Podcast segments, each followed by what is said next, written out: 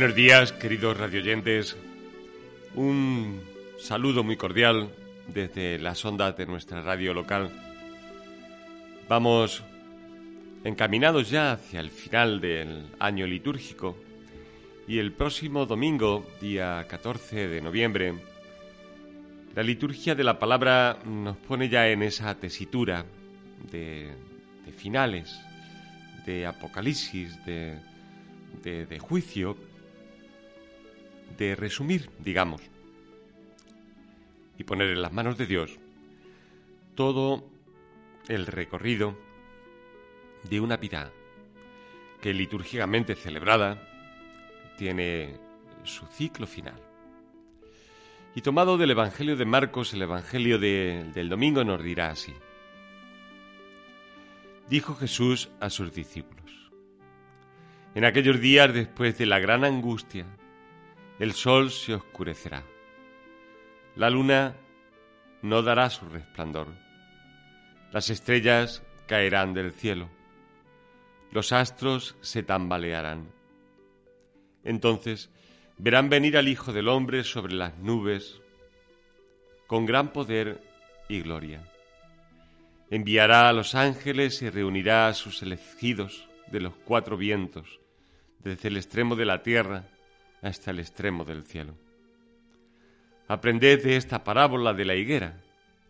Cuando las ramas se ponen tiernas y brotan las yemas, deducid que el verano está cerca. Pues cuando veáis vosotros que esto sucede, sabed que Él está cerca, a la puerta. En verdad os digo que no pasará esta generación sin que todo suceda. El cielo y la tierra pasarán, pero mis palabras no pasarán. En cuanto al día y la hora, nadie lo conoce, ni los ángeles del cielo, ni el Hijo, solo el Padre.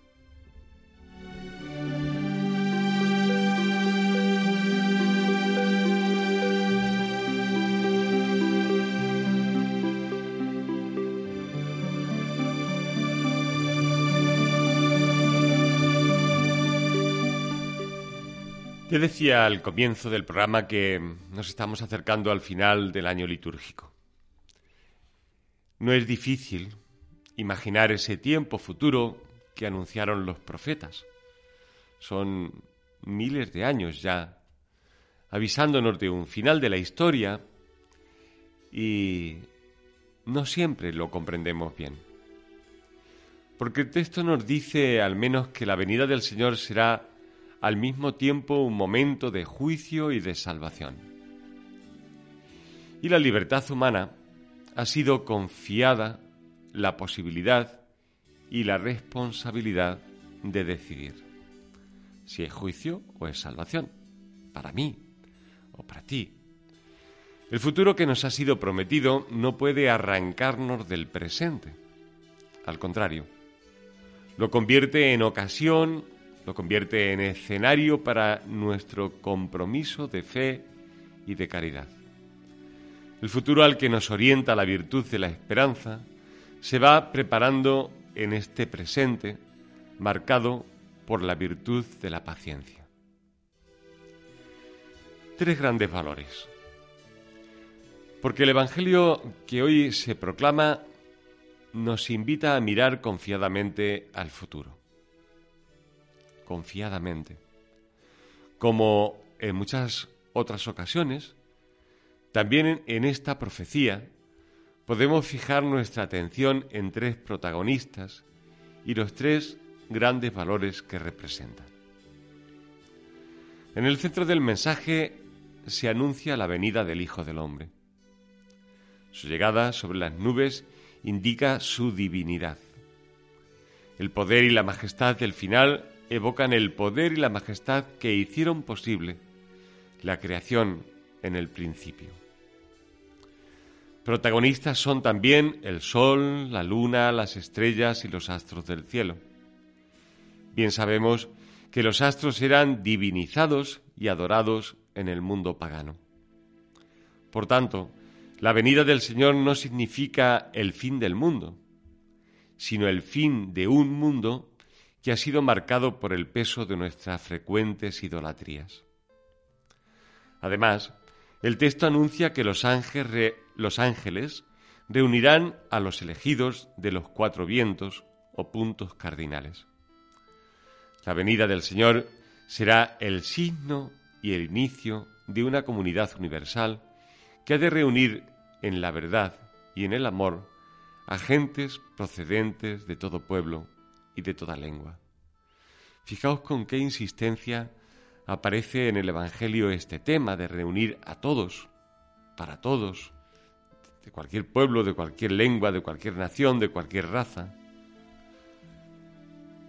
La tierra y sus señales. En el relato evangélico pone en boca de Jesús una breve parábola, la de la higuera, que parece recobrar vida en primavera. Cuando las ramas se ponen tiernas y brotan las yemas, deducid que el verano está cerca. Con frecuencia se acusa a los creyentes de vivir alineados colgados de un futuro utópico. Pero la esperanza no puede alejarnos de este mundo. Al contrario, nos exige vivir atentos a esta tierra y a todas sus manifestaciones. Por tanto, vivir amándola y respetándola. Parece que últimamente estamos cayendo mucho más en la cuenta de todo esto, cuando el Señor lleva miles de años advirtiéndonos de cómo es de respetable todas y cada una de las criaturas que Dios creó. Cuando veáis vosotros suceder esto, sabed que Él está cerca, a la puerta. La venida del Señor es cierta, pero es incierto el momento que esperamos. La aparición de los grandes valores humanos, por humilde que parezca, es ya un signo de la presencia del reino de Dios y de la manifestación del Señor de la historia. En cuántos y cuántos acontecimientos históricos, a veces ni siquiera en relación con la propia Iglesia, y que son signos de paz y de armonía entre los pueblos, de encuentros, aunque a veces la pena es que se quede en, buenos propósitos y, a veces no se pase a la acción, como ese encuentro internacional del G20 que, que hemos vivido estos días pasados, pues son un signo de ellos, de que lo conocemos, de que lo sabemos, de que sabemos cuánto y cómo nos estamos jugando el futuro y de cuánto y cómo nos falta por cuidar adecuadamente todo lo creado. El Señor Jesús, en cada Eucaristía, manifestamos nuestra decisión de vivir aguardando tu venida. Que la paciencia y la perseverancia sean un testimonio de la verdad de nuestra esperanza y podamos gritar con fuerza y celebrarlo con alegría en el próximo apiento que ya se nos acerca, ese ven Señor Jesús que en cada Eucaristía exclamamos. Este es el sacramento de nuestra fe. Anunciamos tu muerte, proclamamos tu resurrección. Ven Señor Jesús le estamos llamando, queremos que se acerque, queremos que esa realidad plena a la que Él nos invita siempre, empecemos, ya la empezamos, la tenemos muy empezada, pero no acabamos de llevarla a su plenitud, a darle todo el valor que lleva consigo, el cuidado de la tierra, el cuidado de la naturaleza, el cuidado de nuestras propias vidas, el cuidado de nuestras relaciones, para que un día, en bandeja, podamos dejarle a las próximas generaciones, y ya veis que lo que estoy hablando es de futuro, pues un mundo más limpio, un mundo mejor.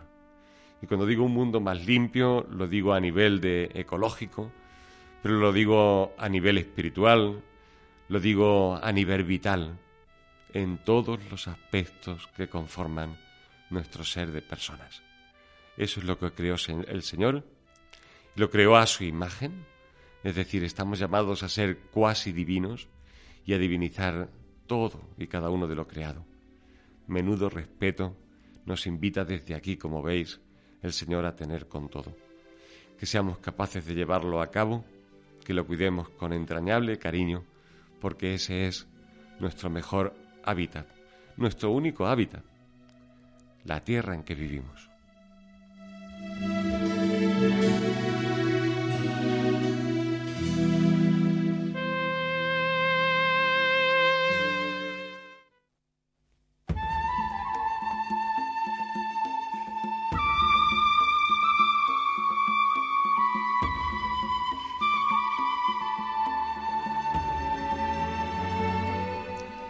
Seguro que a través de los distintos medios de comunicación ya han oído hablar de sinodalidad. ¿Qué significa esta palabra? El sínodo de los obispos es algo que ha permanecido siempre en, en la Iglesia y acaba de abrirse uno nuevo. El Papa Francisco lo inauguró hace poco y el sínodo de los obispos es el organismo que representa a todos los obispos del mundo y que asesoran al Papa en las cuestiones pastorales más importantes. Como la palabra sínodo significa caminar juntos, el Papa quiere resaltar que los que caminamos juntos somos todos los miembros del pueblo de Dios. Y quiere en este sínodo, en la 16 asamblea de los sínodos, que participemos también todos. Por eso, el sínodo que ahora empezamos se abre con un periodo de escucha de todos los cristianos. ¿Cómo estamos realizando este caminar juntos? ¿Qué nos define como creyentes? ¿Qué esperanzas tenemos? ¿Qué preocupaciones son las que más nos inquietan? Son interrogantes del inicio de este sínodo. Esta actitud de escucha del Papa y del sínodo de los obispos nos pide estar atentos también a la familia humana con la que caminamos. ¿Qué pide la humanidad a la Iglesia? ¿Y qué espera de ella? ¿Cómo acoge la Iglesia los anhelos y las esperanzas de la humanidad en especial de aquellos que más necesitan de esa esperanza por sus problemas, por su pobreza, por sus dificultades. La Iglesia en sínodo busca, en definitiva, discernir y escuchar. Discernir y escuchar más y mejor la voz del Señor en medio del mundo, para responder a sus llamadas en el momento presente en lo que hoy vivimos. ¿Qué nos pide entonces hoy el Espíritu Santo? ¿Qué caminos abre para nuestra iglesia particular de Ciudad Real? Durante los próximos meses, hasta marzo del año 2022, todos los cristianos estamos llamados a avanzar en un estilo eclesial de escucha y de diálogo. En el seno de nuestras parroquias y de nuestros grupos, pero también con aquellos que participan más puntualmente en las celebraciones de la Iglesia y también con aquellos que se han alejado. También con otras instituciones, con otras asociaciones de nuestro ámbito social. Durante las próximas semanas y meses, desde el equipo diocesano, eh, van a mandarnos nos van a proponer algunas formas sencillas para realizar este diálogo. Además, todas las comunidades y los distintos grupos parroquiales pueden proponer sus propias iniciativas. Lo tratado en los distintos encuentros se remitirá al equipo coordinador diocesano y con este material se, elaborará una síntesis de todo el proceso tenido en la Iglesia de Ciudad Real y así con todas y cada una de las diócesis del mundo. El resumen de lo tratado en todas las diócesis de España formará parte del material de la siguiente fase del sínodo, que tendrán los obispos por grupos regionales entre septiembre del año 22 y abril del 23.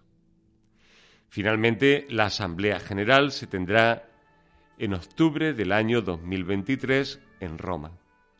Así pues, los trabajos de la Asamblea del año 23 tendrán como base lo tratado en cada iglesia particular. Ya veis de dónde parte un gran trabajo de eso que llamamos la iglesia tiene que actualizarse, la iglesia tiene que poner cosas. Eh, cuando decimos eso decimos cosas que nosotros particularmente queremos, pero no cosas que realmente hayamos trabajado de esta forma tan sinodal, es decir, tan todos juntos, tan teniéndonos en cuenta unos a otros. Y así, escuchados todos y las propuestas que con más fuerza con más mm, autenticidad salgan de, toda la participación, será la, la base de lo que se trate al final del sínodo en la Asamblea General en Roma.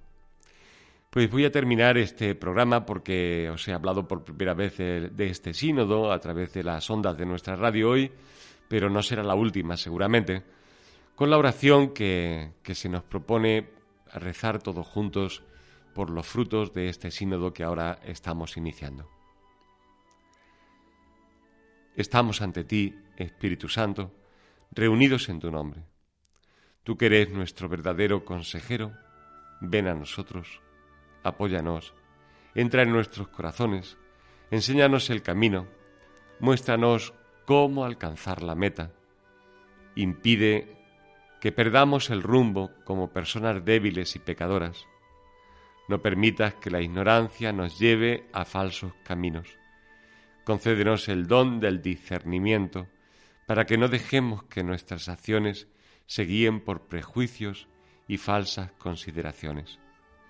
Condúcenos a la unidad en ti, para que no nos desviemos del camino de la verdad y la justicia, sino que nuestro peregrinaje terrenal nos esforcemos por alcanzar la vida eterna. Esto te lo pedimos a ti, que obras en todo tiempo y lugar, en comunión con el Padre y el Hijo, por los siglos de los siglos. Amén. Pues con esta oración del sínodo nos despedimos esta mañana hasta una próxima semana. Que el tiempo que el Señor nos va regalando nos sirva para una relación íntima, entrañable, cercana con Él. Que así sea. Muy buenos días a todos.